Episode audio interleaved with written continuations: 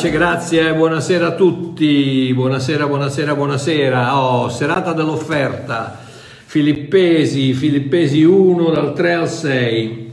Statemi a sentire bene. Rendo grazie al mio Dio ogni volta che mi ricordo di voi, pregando sempre con gioia per voi tutti in ogni mia preghiera, per la vostra collaborazione nell'Evangelo dal primo giorno fino ad ora essendo convinto che questo, di questo, che colui che ha cominciato un'opera buona in voi, la porterà a compimento fino al giorno di Gesù Cristo. Quindi che Dio vi benedica, grazie di tutto quello che fate, uh, delle offerte che arrivano, delle, delle preghiere che arrivano. Fra l'altro vi chiederei di non farmi più domande per un paio di settimane perché vorrei prendermi una settimana o due di riposo grazie alla mia schiena. Come sto? Eh, sono in fase di guarigione. Sono in fase di guarigione, in un modo o nell'altro.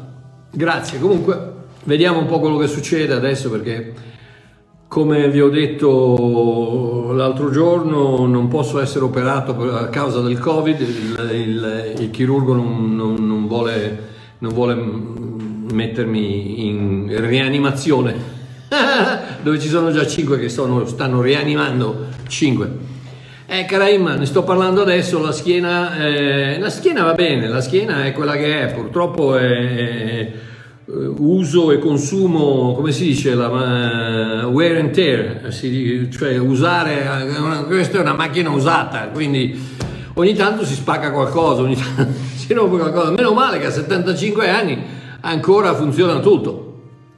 E, e purtroppo la schiena, niente, ci sono due ci sono due, due vertebre che si sono schiacciate e, e, che hanno, cioè ce ne sono cinque che sono schiacciate, ma due che hanno, hanno compresso il, il nervo, eh, per cui mm, fa piuttosto male. Comunque non, eh, non, c'entra niente questo con quello che dobbiamo parlare stasera. Grazie delle vostre preghiere, grazie del, del vostro interesse. Eh, per un paio di settimane eh, Babbo Mario va in vacanza, quindi, quindi non fatemi non fatemi domande, eh, stasera sarà l'ultima delle, dei video in diretta e domani sarà l'ultimo un minuto con Babbo Mario, ma ripartiamo, ripartiamo senz'altro, magari neanche, neanche due settimane, magari una settimana, poi vediamo. Quindi anzi, potete, le domande potete farmele senz'altro e le mettiamo in, in, in magazzino eh, che lo facciamo poi quando riparto. Ok? Eh, grazie, grazie Anna. Mi mancherete anche voi, ma, ma è, un, è, un, mancare, è un mancare temporaneo, dai. È un mancare temporaneo. Vi voglio bene, grazie a tutto, grazie, grazie di... Mi, mi raccomando, non, non mettetevi a litigare con quelli che mi danno dell'eretico, perché purtroppo non capiscono, ragazzi, ve ne siete accorti che non capiscono, no? Quando uno dice una cosa semplice, come ho detto oggi, del fatto che uno non va, in, non va, all'inferno perché pecca, ma ci va perché rifiuta il perdono del peccato, e se non riesce a capire quello vuol dire che è un po', è un po', è un po triste la cosa. Quindi non, non, mettetevi a contestare o a litigare, per favore, che c'è 300, quanti sono 320 commenti, cose da pazzi. Va bene, quindi Anna carissima, Anna, Anna amica mia, Anna mi chiede, ma è vero che non va, se non si va in chiesa e non si frequenta nessuna comunità non si può essere salvati? Io non ci credo, ma molti evangelici lo dicono. Ok, Carana no, non è vero. Ciò che è vero è che la scrittura incoraggia a far parte di una comunità di credenti dove si predica la grazia e si pratica l'amore di Dio. E, e questa è la, è la fra l'altro, eh, magari chiaramente non stasera, ma quando riprenderemo, se volete mettervi in contatto uno con gli altri, eh, sapete che io ho lanciato un po' di tempo fa le Kika, le chiese in casa, e purtroppo io da, da, da, da, da 8.000 km di distanza non riesco a mandarla avanti. Per cui eh, prima c'era uno che, un fratello che mi, mi, ha aiutato, poi si vede che non si è sentito bene, non so bene come non, eh, non so bene come è successo, ma, um, ma, magari se vi mettete in contatto uno con l'altro potete fare qualcosa, potete... Bisogna, la, la, scrittura ci incoraggia a riunirsi in, in una comunità che predica la grazia e che pratica l'amore. Oh, Ebrei 10, ve lo leggo dalla Bibbia della gioia, Ebrei 10, 24 e 25, dice, da parte nostra cerchiamo di incoraggiarci a vicenda nell'amore fraterno e nel fare il bene. Non trascuriamo le nostre riunioni in chiesa, non trascuriamo le nostre riunioni di chiesa come fanno certuni regolarmente, incoraggiamole invece, esortandoci a vicenda, tanto più ora che il giorno del ritorno del Signore si avvicina. Vi rendete conto che già duemila anni fa parlavano del giorno del ritorno del Signore che si avvicinava, quindi vedete che tutte questi, queste date, queste scadenze, queste proiezioni future, queste profezie, eh, sono duemila anni che stanno aspettando che il Signore ritorna, quindi eh, va bene, ci sono tanti motivi per i quali si dovrebbe far parte di una famiglia di credenti. Quindi un'altra delle tante cose che, di cui mi accusano è che io sono contro la chiesa locale, ma assolutamente no, assolutamente no. Sono stato, quasi, sono stato un pastore per più di 35 anni eh, con una chiesa locale che è Bosco che adesso si è trasformata in un'altra chiesa che va, va avanti a gonfie vele e che ha dato vita alla scuola, che ha dato vita alle missioni, tutto quanto. Quindi la, la, la chiesa locale, io sono pro chiesa locale. Non, però quello che dico sono pro chiesa locale che predica la grazia e che pratica l'amore, non, non, una chiesa locale che ogni volta che entro dentro mm, esco con i pesi attaccati sulla schiena, che entro dentro magari sorridendo, felice, esco fuori che sono un miserabile col corvo sulla spalla. Eh, allora no, allora, allora piuttosto preferisco stare a casa, scusatemi, ma non credo che quello sia il caso. Quindi, una famiglia di credenti, prima di tutto famiglia, non congregazione, assemblea, comunità, gruppo o altri termini simili. Famiglia, questa è la prima realtà dell'ecclesia, è la famiglia. Perché? Perché uh, adesso voglio elencarvi sette caratteristiche, sette realtà dell'ecclesia, del, um, del um, Scusate ragazzi, poi li guardo dopo i commenti, vi ringrazio di tutto quello che mi state offrendo, mi state dicendo, ma non posso, adesso sto, li guardo dopo e poi vi rispondo, ok? Quindi la prima, la prima sette, di queste sette realtà della, dell'ecclesia è calleo, chiamare fuori, chiamare al di fuori, cioè di, eh, praticamente gli eletti, la Chiesa è, parte, è, è quella parte de, del, del, mondo cristiano del, del, che viene eletto a, a, famiglia di Dio. Perché dico questo? Perché un primo, famiglia, fonte di identità, fonte di identità. Matteo capitolo 16, Matteo capitolo 16 ci dà la, la, la prima realtà, la prima e più importante realtà della Chiesa. Matteo capitolo 16, versetto 13, dice questo. Poi Gesù, giunto dalle parti di Cesarea di Filippo, domandò ai suoi discepoli chi dicono gli uomini che io, il figlio dell'uomo, sia? Figlio dell'uomo, in questo caso Gesù chiaramente non parla italiano, non parlava italiano, non parlava greco, non parlava inglese, parlava ebraico, quindi quando si è, si è rivolto ai suoi discepoli ha detto io, Ben Adam, figlio dell'uomo, Ben Adam, chi dicono gli uomini che io Ben Adam sia? Ed essi gli dissero alcuni Giovanni Battista, altri Elia, altri Geremia, uno dei profeti. E gli disse loro, e voi chi dite che io sono? E Simon Pietro rispondendo disse, tu sei Hamashia ben Elohim. Quindi tu sei ben, ben Adam, figlio dell'uomo, attraverso l'opera del Messia, sei il figlio di Dio. Sei diventato figlio. Allora Gesù rispondendo gli disse, tu sei beato Simone, figlio di Giona, perché nella carne e nel sangue ti hanno rivelato questo mappare mio che è nei cieli. Qui eh, torniamo alla famosa rivelazione che non è carta inchiostro, ma è la rivelazione dello Spirito di Dio dentro di te. Che ti, dice, che ti dice la realtà della parola di Dio. E io altresì ti dico che tu sei Pietro e sopra questa roccia io edificherò la mia chiesa e le porte dell'Ades non la potranno vincere. Quindi edifica quella è la prima volta che la parola chiesa appare eh, profeticamente si va al, al, libro di Isaia dove il profeta dice, le, eh, parlando a Gerusalemme, Dio dice, eh, nel senso del suo amore, della sua sposa, dice eh, tu avrai un nuovo nome che ti sarà dato direttamente dal Signore. E qui è il primo, è, è il, è il, il momento in cui il Signore dà il nuovo nome alla sposa di Dio che è la Chiesa, ecclesia, la prima volta appare questo nome ecclesia. Quindi cosa, come, come, la definisce? La definisce come questa, questo, questo cambio di identità da figlio di, dell'uomo, Ben Adam, a figlio di Dio, Ben Elohim, attraverso l'opera di Hamashiach, del Messia, del Cristo. Quindi cosa vuol dire? Vuol dire che tutti quelli che fanno parte, poi dice io su questa roccia, su quale roccia? La, la, la, la rinascita del figlio dell'uomo al figlio di Dio, su questa roccia costruirò la mia chiesa, costruirò la mia famiglia. Su che cosa? Sui figli di Dio, non sui membri della comunità, non sui, non sui membri della, del, di, un, di, un, club, su, ma, ma, sui figli di Dio, sui figli. Se tu sei, ed ecco perché io ripeto un miliardo di volte, non, non finirò mai di ripeterlo, se figlio sei, figlio resti, perché questa è la chiave, questa è la roccia sulla quale la Chiesa è costruita. Figli figlio dell'uomo che diventa figlio di Dio. Mario era figlio di Adamo, ero Ben Adam, attraverso l'opera del Cristo, attraverso quello che lui ha fatto, Mario è diventato figlio di Dio. Ecco perché Mario è un figlio nella casa che si chiama Chiesa, nella famiglia che si chiama comunità di Dio. Ok? Quindi, primo, la fonte di identità è la famiglia, è, la, è, è la, quella, quella, cosa che mi dà, la, mi dà, la, mia identità. Io sono cristiano perché mio padre è Dio, perché mio fratello maggiore è Cristo, Gesù Cristo.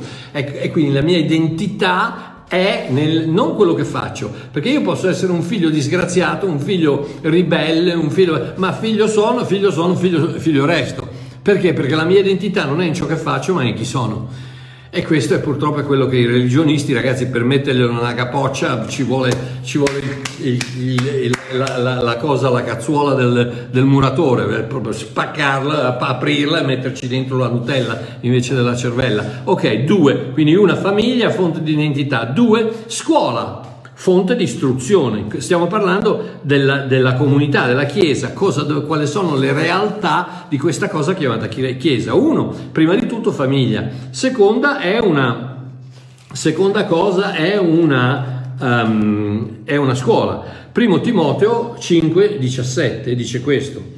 Uh, gli anziani che esercitano bene la presidenza siano reputati degni di un doppio onore, principalmente quelli che si affaticano nella parola e nell'insegnamento. Ed ecco che c'è insegnamento, c'è, c'è, c'è parola, c'è, eh, c'è, un qualcosa che fa parte di questa cosa chiamata Chiesa, che, dove gli anziani sono, sono la guida.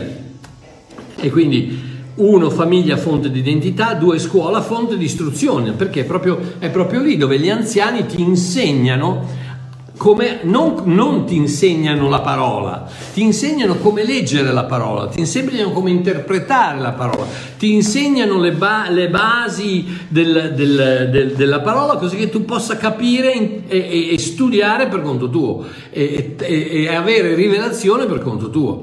Eh, io posso come dice il famoso detto, io posso, se tu hai fame, io vado, ti porto fuori, vado a pescare un pesce e te lo do e mangi una volta. Se però andiamo fuori, io ti insegno come pescare, tu non avrai mai più fame. E questa è la chiave, la chiave della scuola è quella, la fonte di istruzione. Numero 3, famiglia, scuola, stazione di servizio, fonte di alimentazione. Romani 10,7, perché? Romani 10-17, scusate, 10-17 che dice quindi, eh, no, Romani 10, 8, 9 e 10, 10, 17, Romani 10, 17, la fede dunque viene dall'udire e l'udire viene dalla parola di Dio, quindi c'è eh, c'è, c'è un, è una stazione di servizio dove, dove vai a alimentarti, vai a, a ricaricare, a, a, riempire la tanica con fede, con speranza, con gioia, con, con lode, con adorazione e vai appunto in questa ecclesia che è anche una stazione di servizio dove vai a riempirti la tanica di fede, di, di gioia, di, di, di comunità, eccetera, eccetera, eccetera. Quindi famiglia, scuola, stazione di servizio. Quattro è un ospedale. È un ospedale perché è una fonte di guarigione e di ripresa. Giacomo 5,14, almeno dovrebbe, Giacomo 5,14 Dice, c'è, fra, c'è, tra voi qualcuno infermo? Chiami gli anziani della chiesa e dissi preghino su di lui ungendolo di olio nel nome del Signore. Quindi è una fonte di guarigione e di ripresa, non solo fisicamente, nel senso come dice Giacomo, la, pre, la, la preghiera de, degli anziani con unzione dell'olio, che va benissimo e c'è la guarigione, va benissimo, non ci sono problemi, ma anche quella guarigione dove entri depresso, è per quello che dico state attenti a che comunità appartenete, perché se entri depresso e esci ancora più depresso, eh, sarà meglio che cambia, amore mio. Con tutto il dovuto rispetto al pastore e alla comunità, alla, alla, alla, alla denominazione, eh, se entri, se entri, triste e esci depresso, eh, no, no, perché è un ospedale, deve essere, una, deve essere, una, fonte di guarigione, di ripresa, devi entrare triste devi uscire pieno di vita, devi, entra, devi entrare depresso e uscire pieno di gioia. Perché? Perché la Chiesa è la fonte di guarigione e di ripresa. Se sei, se sei, se sei giù, devi, dopo che sei entrato nella Chiesa, devi essere su. Non si scappa. Se entri su e esci giù, amore mio, cambia Chiesa. Eh, numero 5. È un campo di addestramento. Efesini 4. Efesini 4, Efesini 4, versetto 11. Egli stesso ha dato alcuni come apostoli, come profeti, altri come evangelisti, altri come pastori e dottori, per il perfezionamento dei santi, per l'opera del ministero, per l'edificazione del corpo di Cristo. Cioè ha dato queste persone, anziani, pastori, eh, apostoli, nel, vabbè, non abbiamo tempo di parlare, eh, ma ah, ne, ne, perché? Perché eh, per potervi ammaestrare, per poter ammaestrare i santi a far cosa? Per l'opera del ministero. Cioè tutti noi siamo discepoli e tutti noi facciamo l'opera del ministero, però ci sono persone che Dio ha incaricato nella Chiesa di insegnarci, di ammaestrarci e non solo, ma nella Chiesa cosa succede come campo di addestramento? Che se tu hai bisogno di pazienza, ti assicuro che, che, che ti fai le ossa nella Chiesa. Se tu hai bisogno di gentilezza, di, di generosità, di bontà, di, di, gioia, ti fai le ossa nella Chiesa, perché è proprio il posto dove, dove ti trovi vicino a persone che magari ti, ti, ti, ir, ti, ur, ti irritano, che ti danno fastidio, che, che, che è, è, è, appunto il campo di addestramento dove? Non nel mondo, perché nel mondo eh, purtroppo... Eh, ti, ti, danno, ti, danno, le botte. In chiesa, poi ti danno le botte anche in chiesa, ma insomma in chiesa dovrebbe essere che con i tuoi fratelli impari a essere paziente, impari la bontà, la generosità e quindi è un, un, un campo di addestramento. 6. Centrale di lancio, Galati 2, 1 e 8. Galati 2.1 dove dice dopo, poi dopo 14 anni salì di nuovo a Gerusalemme, questo è Paolo, salì di nuovo a Gerusalemme con Barnaba prendendo con me anche Tito 8 poiché colui che aveva potentemente operato in Pietro per l'apostolato circon- ai circoncisi aveva potentemente operato anche in me per i gentili. Quindi ehm, in questo caso cosa è successo? Che la Chiesa ha lanciato Pietro nel, nel, ministero ai circoncisi, agli ebrei, ai giudei e ha lanciato Paolo al ministero per, ai non, a non circoncisi, ai gentili, a noi. Ed ecco che la Chiesa dovrebbe essere una centrale di lancio, una fonte di missione. Il campo di addestramento è una fonte di preparazione, la centrale di lancio è una fonte di missione, dove, dove ci viene affidata una missione che non, non è che non ha, bisogno, non bisogno di essere in, in, India, può essere in ufficio, a casa, in scuola, quello che sia, però è una missione, è dove, dove ti equipaggiano, dove ti aiutano, dove ti incoraggiano, dove ti lanciano in un mondo che ha bisogno di sentire la parola della grazia, il Vangelo della grazia e di, di assaggiare l'amore di Dio. L'ultima, numero 7, è una palestra, è una fonte di crescita muscolare dove ti fai i muscoli spirituali, Ebrei capitolo 5. Ebrei capitolo 5, versetto 12. Um, 11 desideriamo che ciascuno di voi ebrei capitolo eh, ebrei 5 scusate ebrei 5 12 infatti Mentre a quest'ora dovreste essere maestri, avete di nuovo bisogno che vi, insegna, vi insegnino i primi elementi degli, degli, oracoli di Dio. Siete giunti al punto di aver bisogno di latte e non di cibo solido. Cos'è? Una palestra dove, dove, dove ti fai i muscoli spirituali, dove ti, ti, ti eserciti alle cose che devi fare, eh, imparando, eh, eh, interagendo con le persone, eh, andando fuori, eh, eh, ospitando della gente a casa tua e facendo un gruppo in casa, un, quello che sia, ma è una palestra dove fai, è una fonte di crescita muscolare. Ok, quindi Caranna, il motivo per il quale si dovrebbe far parte di una comunità sono questi sette punti che ho appena enumerato. Sempre che Torno a quanto ho detto precedentemente, una comunità di credenti dove si predica la grazia di Dio e dove si pratica l'amore di Dio. Queste sono le due, le, le due colonne fondamentali per unirti a una qualsiasi comunità. La grazia di Dio, l'amore di Dio. Poi, poi devono essere, abbiamo detto, deve, deve essere una, scuola, una famiglia, una scuola, una stazione di servizio, un ospedale, un campo di addestramento, un, una centrale di lancio, una palestra. Ok?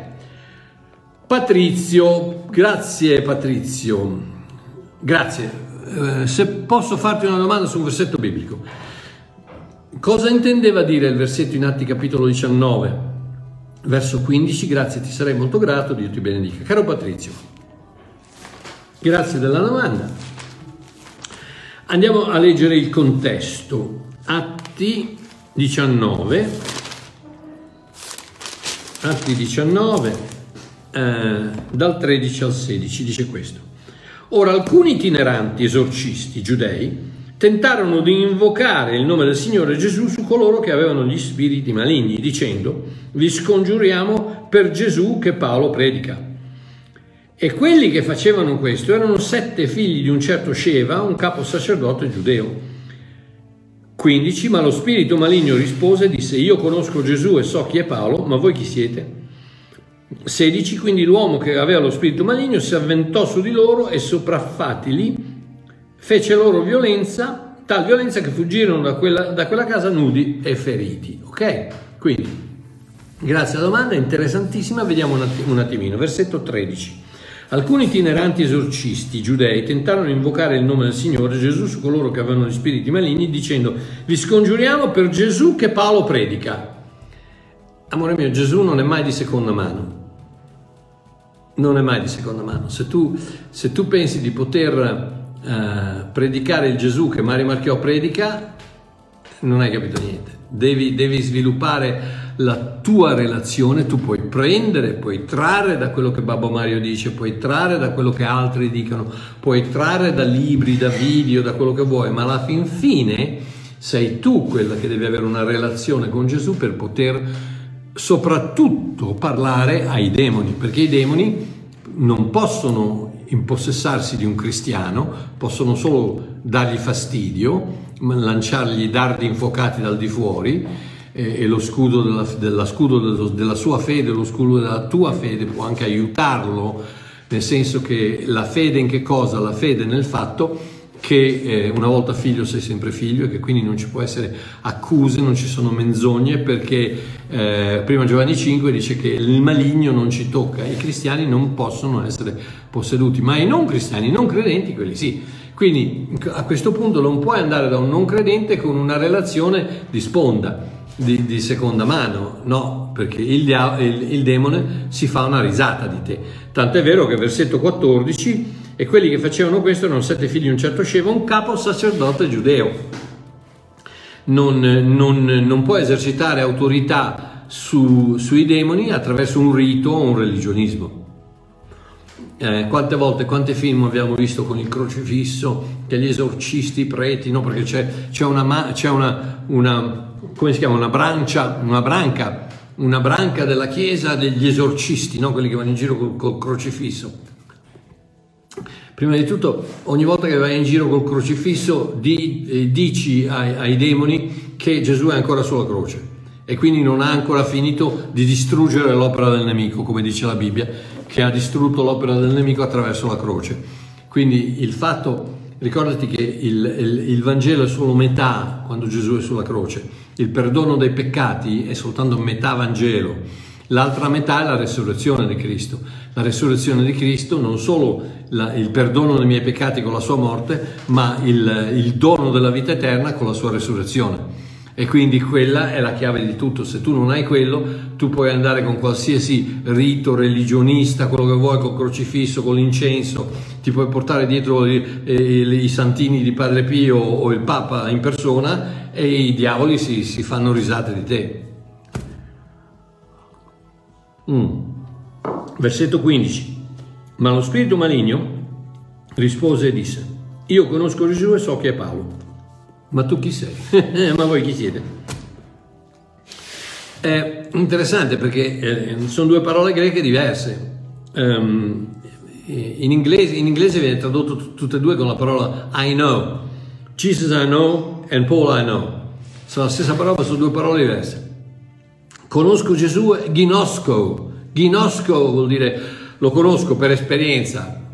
Mi ha dato una manica di botte sul Calvario e poi invece dice, eh, conosco Gesù e so chi è Paolo, so chi è Paolo, quella parola è epistamae, vuol dire ne ho sentito parlare, ho sentito parlare di Paolo, so chi è, perché ne ho sentito parlare, conosco Gesù per esperienza, ho sentito parlare di Paolo, in volte, in altre parole altri demoni che, hanno, che, che sono, si sono trovati faccia a faccia con Paolo mi hanno detto guarda quando vedi quello lì scappa perché quel Paolo, quel Paolo di Tarso lì ti dà una manica di botte nel nome di Gesù. E quindi quando lo vedi ne ho sentito parlare. Quindi cosa vuol dire?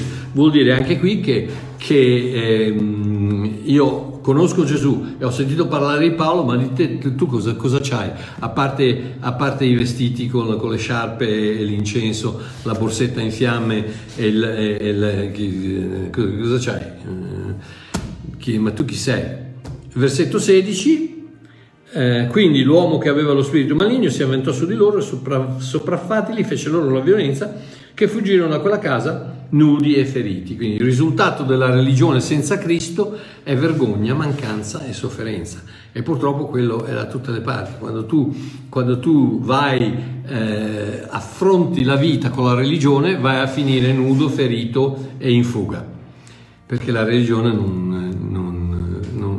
ti dà niente, ti dà, ti, anzi ti dà ancora più tristezza, ti dà ancora più, più, più depressione, più perché, perché, perché, perché, proprio come dice qui, eh, i, i, i, demoni si, si, acca, si acca, eh, accaniscono, si accaniscono ancora di più contro di te perché tu hai dentro di te lo Spirito di Dio e quindi si accaniscono ancora più di te. Se, se, però hai solo lo Spirito di Dio, in altre parole, sei, sei, solo nato di nuovo, ma non hai la minima, la più pallida idea di quello che è la grazia, la potenza di Dio, la presenza dello Spirito Santo, la, la, la tua santificazione automatica per il fatto che sei, se tu hai dentro di te ancora la, il pensiero che ho peccato, allora chissà può darsi c'è una porta aperta, c'è questo, c'è quell'altro, ti danno una manica di botte. E come, e come, tu sai benissimo, la religione non fa altro che darti violenza, mancanza, eh, tristezza, miseria, eh, eccetera, eccetera. Quindi, spero l'avete risposto. Anna di nuovo. Anna mi dice, Giacomo 2, dal 14 al 26, puoi spiegarmi per favore? Oi, Giacomo, poi mica no, eh? Non scherza mica, eh? Giacomo 2, 14 al 26. Vabbè, leggiamolo veloce perché praticamente dice tutta la stessa cosa. A che giova, fratelli miei, se uno dice di aver fede ma non ha opere? Può la fede salvarlo? Ora, se un fratello o una sorella sono nudi e mancano il cibo quotidiano, e qualcuno di voi dice loro andatevene in pace, scaldatevi e saziatevi, ma non date loro le cose di cui hanno bisogno per il corpo, a che giova? Così è pure della fede se non ha le opere per se stessa è morta. Ma qualcuno dirà, tu hai la fede e io le opere, mostrami la tua fede senza le tue opere e io ti mostrerò la mia fede dalle mie opere. Tu credi che c'è un solo Dio, fai bene, anche i demoni credono e tremano. Ma vuoi renderti conto, o insensato, che la fede senza le opere è morta? Abramo, nostro padre, non fu forse giustificato per mezzo delle opere quando offrì il proprio figlio Isacco sull'altare? Tu vedi che la fede operava insieme alle opere di lui e per mezzo delle, delle opere la fede fu resa perfetta. Così si adempì la scrittura che dice ora Abramo credette in Dio e ciò gli fu imputato a giustizia e fu chiamato amico di Dio. Perciò vedete che l'uomo è giustificato per le opere e non per fede soltanto. Similmente anche Raab, la prostituta, non fu essa giustificata per le opere quando accolse, accolse, i messaggeri e li rimandò per un'altra strada. Infatti, come il corpo senza lo spirito è morto, così anche la fede senza le opere è morta. Ok, questo qui è il, è il contesto tipico di una delle tante eh, pietrate che mi arrivano perché ecco la fede senza, no, la parola dice che la fede senza le opere è morta. E voi dovete leggere il contesto dovete capire dovete sentire la, la voce dello spirito che vi parla perché la lettera uccide.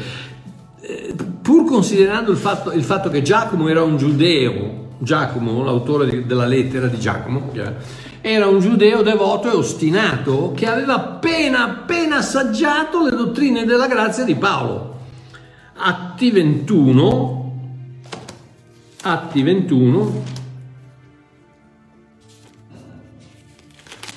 Atti 21 dal 18 al 26, state a sentire quello che dice.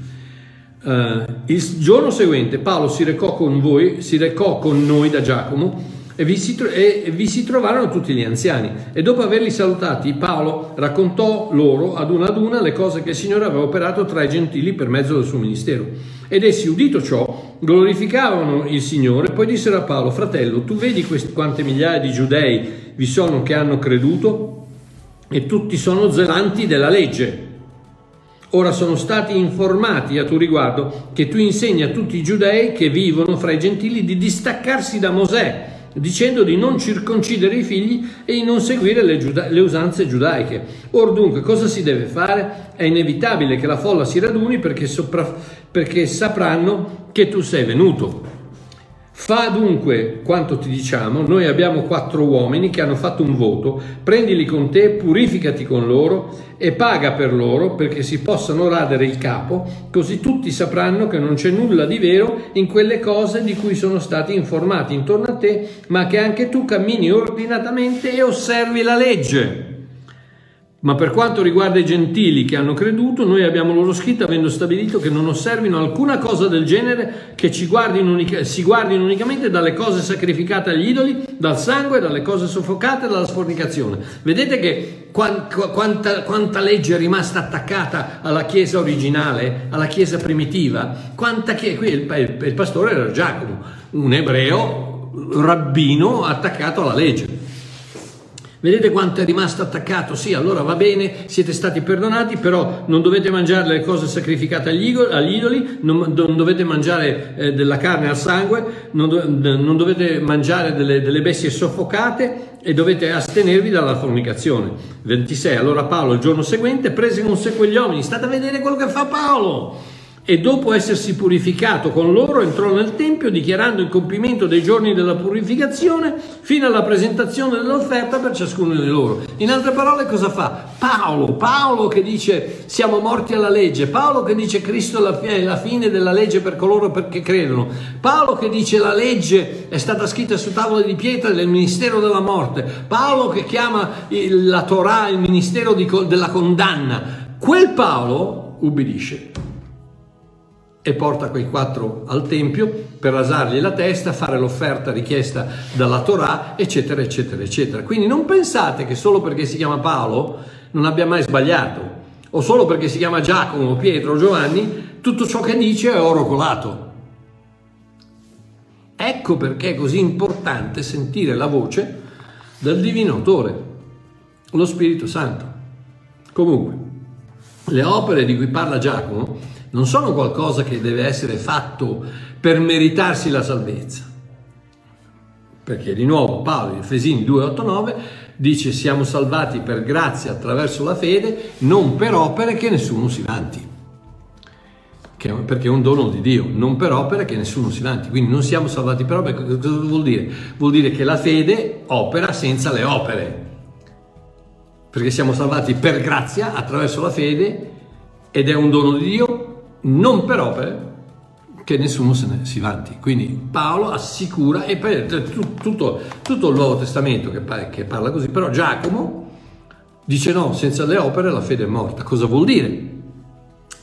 Non è un qualcosa che bisogna fare per meritarsi la salvezza, ma la risposta di fede che un individuo offre, offre alla proposta di salvezza fattagli da Dio. Esempio. Giacomo parla di Abramo, ok? Quante volte Abramo offrì Isacco? Una, giusto? Dimostrando la sua fede nella visione del Calvario che Dio gli aveva dato. Guardate Genesi 22, non abbiamo tempo, ma Genesi 22 è meraviglioso. Comprate il mio libro La terra delle ombre, eh, fate in fretta perché ne sono rimasti pochissimi. eh, Genesi 22, versetto 4 dice: Il terzo giorno Abramo alzò gli occhi e vide da lontano il luogo che Dio gli aveva detto di portare Isacco di, e di e di sacrificarlo lì.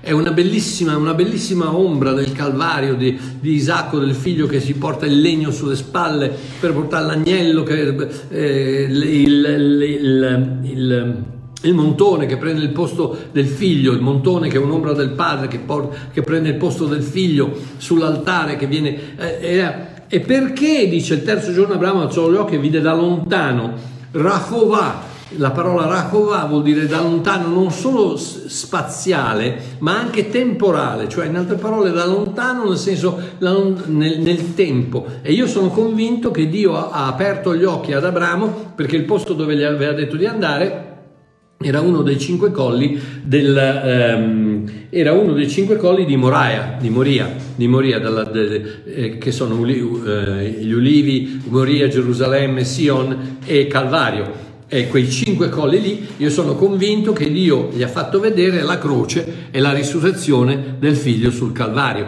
Ecco perché la Bibbia ci dice che Abramo era pronto a, a uccidere suo figlio e a bruciarlo perché era convinto che Dio lo avrebbe fatto risorgere dalle, dalle ceneri. Perché? Perché aveva visto il giorno di Cristo. E Marchio come fai a dire questo? Semplicemente Giovanni 8,56, Giovanni 8,56, come faccio a dire questo? Non lo dico io, dice Gesù. Giovanni 8,56, i giudei che stanno, lo stanno attaccando dopo la famosa storia della donna adultera, eh, Gesù gli dice, Abramo, vostro padre, giubilò nella speranza di vedere il mio giorno, lo vide e se ne rallegrò. Lo vide, Eido, lo vide, lo vide e capì e se ne rallegrò. Eido è la parola che dice, ah, vedo, vedo, capisco e se ne rallegrò. Perché? Perché vide il, il, il Calvario, vide la croce, vide la morte, vide la resurrezione e, e capì e si rallegrò di che cosa?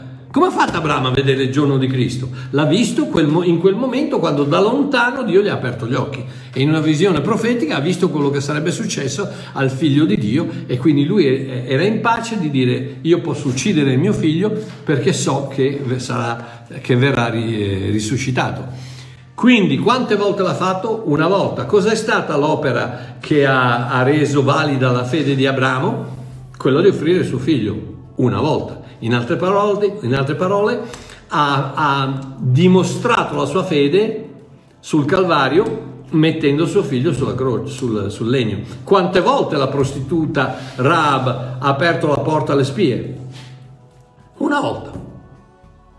Sono cose, queste opere non sono opere, è un'opera, è un'opera che tu fai una volta quando accetti la grazia, quando accetti l'offerta che Dio ti fa, ti dice ok Abramo guarda, qui c'è, il, qui c'è il Calvario, qui ci sono le croci, qui c'è la resurrezione, qui c'è quello che succede, prendi tuo figlio e sacrificalo per me. E l'opera è quella che dice ok ci credo, metto la vita di mio figlio nelle tue mani, se, se ho sbagliato sono cotto perché tutta la mia genealogia, tutta la mia dipendenza, tutto il mio futuro dipende da questo ragazzo che si chiama Isacco. Quindi se, se, se, non, ho, se non, ho, capito bene, eh, è la fine. La fede è quella cosa che dice metto il mio futuro nelle tue mani.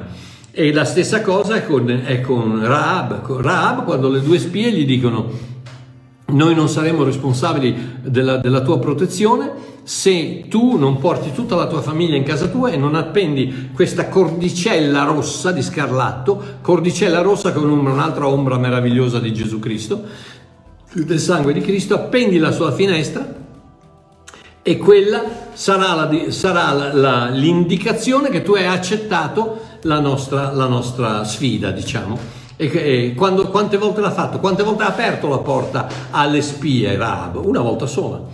Una volta sola. Dimostrando che cosa? La sua fede nella cordicella rossa che è un'ombra di Cristo. Nuovamente, Abramo ha dimostrato la sua fede eh, nella, nel Calva, sul Calvario, su Cristo, eh, e Raab ha dimostrato la sua fede sul sangue di Cristo. Tutte e due hanno fatto un'opera, hanno fatto un qualcosa per dimostrare a Dio che la loro fede era valida.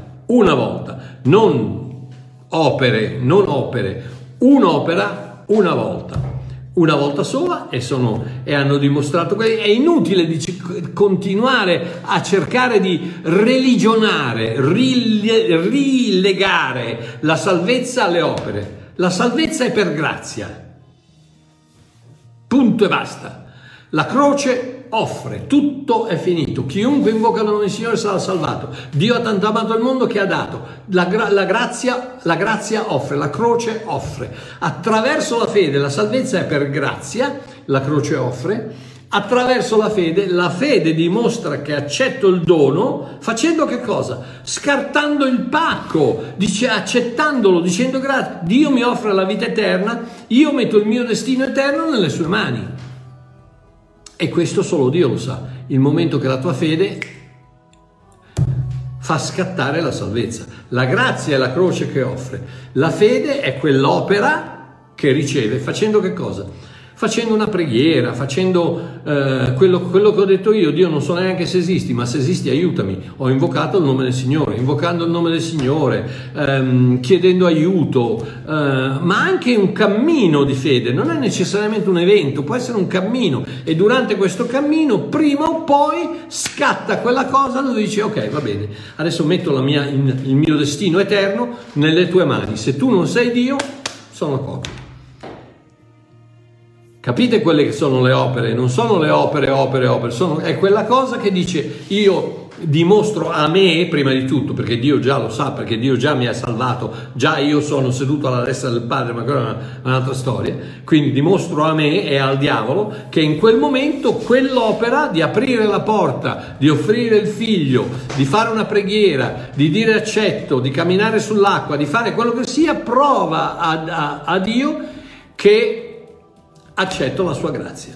È proprio Dio mi offre, Dio ti offre il, il dono della, della vita eterna, che è grazia, la fede lo scarta.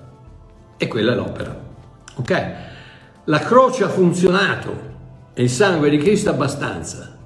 Persuadetevene una volta per, per tutte. Non c'entrano le opere, non c'entrano accidenti niente, c'entra soltanto la grazia attraverso la fede. Maria Pia. Buongiorno caro Babbo Mario, come andiamo? 2047, ok. Intanto volevo ringraziarti per i tuoi video perché mi hai dato tanto conforto e mi fai anche ridere. E meno male. E poi vedo l'amore di Cristo in te, grazie. Grazie a te ho anche liberato una mia amica dal religionismo, eccetera, eccetera, eccetera, eccetera. Io invece volevo chiederti, ma Zaccaria 1.9, in base a quanto sta succedendo oggi, è una profezia già avvenuta nel 70 d.C., eh, Zaccaria 80 prima di Cristo, um, o degli ultimi tempi come dicono, no, no, scusate, no, Zaccaria 1.9 in base a quanto sta succedendo oggi, una profezia avvenuta nel 70 d.C., cioè le armate di Tito quando hanno distrutto Gerusalemme, o degli ultimi tempi come dicono ora, cara, cara Maria Pia. Grazie della domanda, alla quale purtroppo non so rispondere. Perché? Perché l'escatologia e la conoscenza del futuro non mi hanno mai attratto perdonami. La mia convinzione è che durante la storia dell'umanità ci sono state tribolazioni, ci sono tribolazioni e ci saranno tribolazioni. Lascio a quelli che ne sanno più di me a giudicare come e quando. E davvero non te lo so dire. Non so se è Gerusalemme il 70 d.C. o se a quei tempi o se è adesso, se è oggi o se sarà nel futuro. Non lo so, guarda. Per quanto mi riguarda, Gesù mi ha amato, mi ama e mi amerà per tutta l'eternità e questo mi basta. Un abbraccio. Emanuele. Oh, ieri sono andato al funerale di mio genero una chiesa, in una chiesa metodista. Purtroppo dopo una vita parecchio sballata, in un momento di disperazione il mio genero si è tolto la vita. Il ministro che ufficiava al servizio funebre ha fatto questa dichiarazione. Pasquale, chiamiamolo così, è nelle braccia del Signore. Dentro di me ho pensato, Ci sono tante persone in questa sala che adesso pensano che puoi toglierti la vita e vai lo stesso in paradiso. È giusto questo? No, caro Emanuele, non è giusto.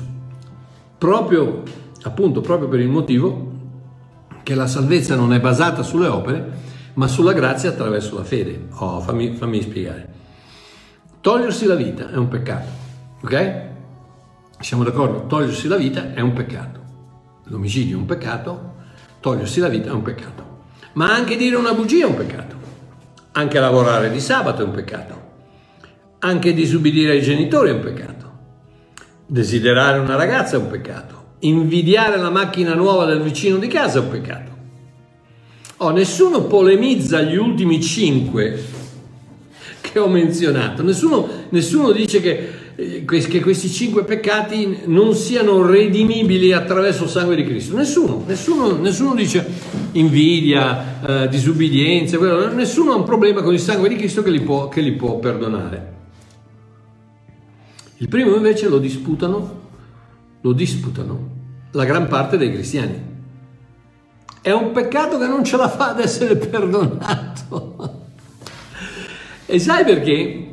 Perché nonostante Martin Lutero e la sua riforma, la gran parte della Chiesa, soprattutto quella italiana, è ancora radicata nel cattolicesimo per quanto riguarda il peccato. Ci sono i peccati veniali di commissione che Dio perdona se gli, se gli chiediamo scusa. Ci sono i peccati veniali per omissione che Dio perdona anche se non glielo chiediamo. Queste sono quelle follie, ragazzi. Uno che mi parlava oggi su Facebook, no, perché allora c'è, c'è, mi, mi, dice se, arriva, se torna Gesù al, al, al, rapimento e tu sei a letto con una donna che non è tua moglie, allora come la mettiamo? E io gli ho detto, e tu non ci andare a letto con una donna che non è tua moglie, scusa.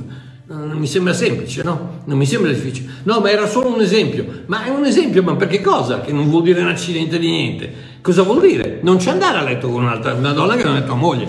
Non mi sembra difficile. Perché deve essere così? Perché deve essere così difficile? No, Gesù ritorna, Gesù ritorna e mi rapisce non in funzione del fatto che sono a letto con una donna che non è mia moglie, in funzione del fatto che quando annusa sente mio figlio, sente me come suo figlio, riconosce il suo sangue, riconosce, riconosce la, la mia, il mio DNA e mi rapisce per il mio DNA, non per DNA, non perché sono in una situazione imbarazzante, piuttosto no, perché tu magari non sarai a letto con una donna che non è tua moglie, ma magari stai mentendo, magari stai guidando in macchina, uno ti taglia la strada, lo stai mandando a quel paese, magari stai rubando qualcosa, le tasse o una canzone che devi, devi pagare i diritti d'autore invece te la scarichi eh, così.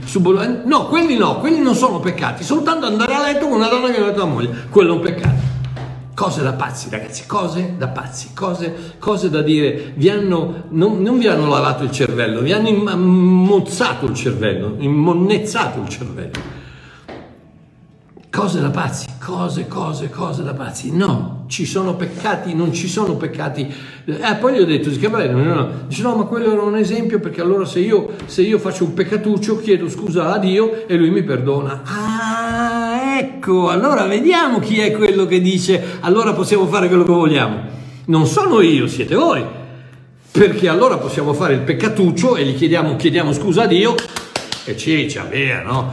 Invece del confessionale con il prete andiamo nella nostra, nella nostra stanzuccia da soli con Dio e chiediamo scusa a Dio, no? Eh, cioè, scusa, ho sbagliato, perdonami, no? Cioè, domani lo facciamo un'altra volta e scusa, ho sbagliato, perdonami, ho sbagliato, no? Allora, quindi quello lì invece va bene, quello, giocare con la legge in quel modo va bene, giocare con la grazia in quel modo va bene, giocare con il perdono in quel modo va bene, prendere in giro Dio in quel modo va bene, ma quando Marcheo dice che Gesù Cristo ha dato la sua vita e il suo sangue sulla croce una volta per sempre e attraverso il versamento di sangue non c'è perdono del peccato e Cristo ha pagato col suo sangue, è entrato nel, nel luogo santissimo con il suo sangue, l'ha presentato a Dio e ha detto questo è il pagamento del peccato del mondo. Punto e basta. No, quello non va bene. E se ti trovano a letto con un'altra donna e tu non ci andare a letto con un'altra donna. Non mi sembra difficile. Tu tutti quanti che dicono ma allora possiamo peccare, ma amore mio, ma se vuoi peccare, ma vai a peccare, ma fai quello che vuoi, ma se tu pensi che il peccato ti faccia piacere, ma vallo a fare. Poi torni indietro, miserabile con il corvo sulla spalla, la nuvola nera in testa e se sei cristiano. Se invece non sei cristiano, non te ne frega niente, vai continua avanti, che prova il fatto che Marchio ha ragione. Marchio ha ragione perché se tu, ti, se tu, ti, senti male dopo che hai peccato vuol dire che il tuo, il tuo, spirito si ribella al peccato e vuol dire che sei nato di nuovo. Se invece non senti niente e continui ad andare avanti vuol dire che non sei mai stato, sei mai stato salvato. Semplice. Quindi ci sono i peccati veniali, ma ci sono anche i peccati mortali che Dio non perdona e che ti mandano subito all'inferno. È rimasto, è rimasto questo strascico di cattolicesimo dove ancora oggi gli, gli, evangelici, i pentecostali, tutto quanto ti parlano dei peccatucci, ti parlano dei peccatucci che io vado da Dio e gli chiedo perdono. E invece poi ci sono, e come c'è il togliersi la vita, e no, quello no, quello, quello Dio non te lo perdona. Perché? Perché ci sono de, diversi livelli di peccato, c'è il peccato di serie A, c'è il peccato di serie B e c'è il peccato di serie C. Eh, in Serie C, vabbè, ci sono le bugiette, in Serie B magari c'è un po' l'adulterio e in Serie A, ragazzi, vince lo scudetto, uno che si toglie la vita vince lo scudetto. Cose pazzi. La Nutella invece della cervella, lo yogurt in testa, l'asinite acuta. Quindi è bello che, bello che mi dicano queste cose senza uno straccio di prova senza uno straccio, un versettino piccolino di prova scritturale. Dicono solo perché così dico io. No, amore mio, invece guarda, ti voglio, voglio dirti un paio di cose veloci perché non abbiamo tempo e mm, velocemente Efesini 1.7 perché ce ne sono a centinaia, ma ti voglio dire soltanto un paio di versetti che tu mi dici che è così perché lo dico io e invece io ti dico uh, Efesini 1 e versetto 7. In la, in Cristo abbiamo la redenzione per mezzo del suo sangue, il perdono dei peccati secondo le ricchezze della sua grazia. In Cristo, fammelo rileggere, frena, frena, apri gli occhi, apri le orecchie, fai così Babbo Mario. Stammi a sentire, in Cristo, in Cristo, abbiamo, voce del verbo abbiamare, lo sapete, abbiamo, non avremo, abbiamo, la redenzione, tada, la redenzione per mezzo del suo sangue, per mezzo del suo sangue, senza il versamento di sangue non c'è perdono dei peccati. Abbiamo la redenzione per mezzo suo sangue, il perdono dei peccati, secondo le ricchezze della sua grazia. 2. Efesini 2 dal 4 all'8. Ma Dio, che è ricco in misericordia, per il suo grande amore con il quale ci ha amati, anche quando eravamo morti nei falli, nei peccati, ci ha vivificati con Cristo, voi siete salvati per grazia, e ci ha, ci ha risuscitati, ci ha risuscitati, voce del verbo risuscitavare, risus, ci ha risuscitati, passato, ci ha risuscitati, siete una nuova creatura, siamo una nuova creatura, siamo nati di nuovo, siamo risuscitati con Lui e con Lui ci ha fatti sedere nei luoghi celesti in Cristo Gesù. Siamo seduti nei luoghi celesti in Cristo Gesù, ma vuoi avere peccato nei luoghi celesti in Cristo Gesù? Ma come fai a, a pensare di avere peccato quando tu sei seduto nei luoghi celesti in Cristo Gesù. Completamente, totalmente immacolato, santificato, eh, non, un, non puoi perché sei seduto nei luoghi celesti in Cristo Gesù, non puoi avere peccato. Per dimostrare nell'età che verranno le eccellenti ricchezze della sua grazia, con benignità verso di noi in Gesù Cristo. Voi infatti siete salvati per grazia mediante la fede e ciò non viene da voi, è un dono di Dio. Colossesi Colossesi 1.13, io, vi sto, io vi sto dando prove scritturali, Bibbia con la copertina nera, prove scritturali. Voi quando mi rispondete no, non è così e io dico perché? Perché lo dico io. Perché mi è sempre stato detto così, perché mi hanno sempre insegnato così, ma dammi un, io ti sto dando del, della scrittura. Dimmi che non è vera, dimmi che non è vero. Colossesi 1.13, poiché egli ci ha riscossi, ci ha, risco- ci ha liberati dalla potestà delle tenebre e ci ha trasportati, voce del verbo aver trasportato, passato, nel regno del suo amato figlio, in cui abbiamo in cui abbiamo la redenzione per mezzo del suo sangue e il perdono dei peccati. 2, 13. E con lui, Cristo, Dio ha vivificato voi, noi, che eravate morti nei peccati e nell'incirconcisione della vostra carne, perdonandovi tutti i peccati. Ho controllato nel greco, la parola tutti vuol dire tutti. In siciliano tutti vuol dire tutti, in napoletano tutti vuol dire tutti, in milanese, bergamasco, eh, genovese, veneziano tutti vuol dire tutti, tutti i peccati, tutti quali sono? Quelli passati, quelli presenti e quelli futuri, perché se no sarebbero tutti meno quelli passati, o sarebbero tutti meno quelli presenti e futuri, o sarebbero tutti meno quelli futuri. No, invece dice perdonandoci tutti i peccati. Ma non ho finito. Ebrei 10, e, come, e ripeto, ce ne sono dozzine, dozzine, dozzine di versetti, ma soltanto questi. E lo Spirito Santo aggiunge, non mi ricorderò più dei loro peccati e della loro iniquità. I religionisti invece vanno a ricordarglielo. Dice no, no, signore, io guarda, io sono a letto con una donna che non è mia moglie, e questo te lo devi ricordare, non puoi non ricordartelo.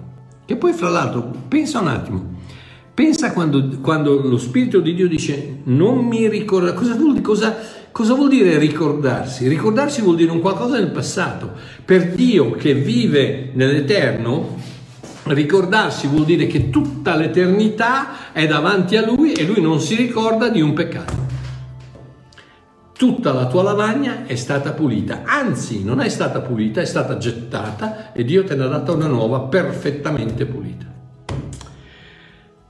Ergo, se Dio ha perdonato tutti i miei peccati e togliermi la vita è un peccato, Dio ha perdonato anche quello.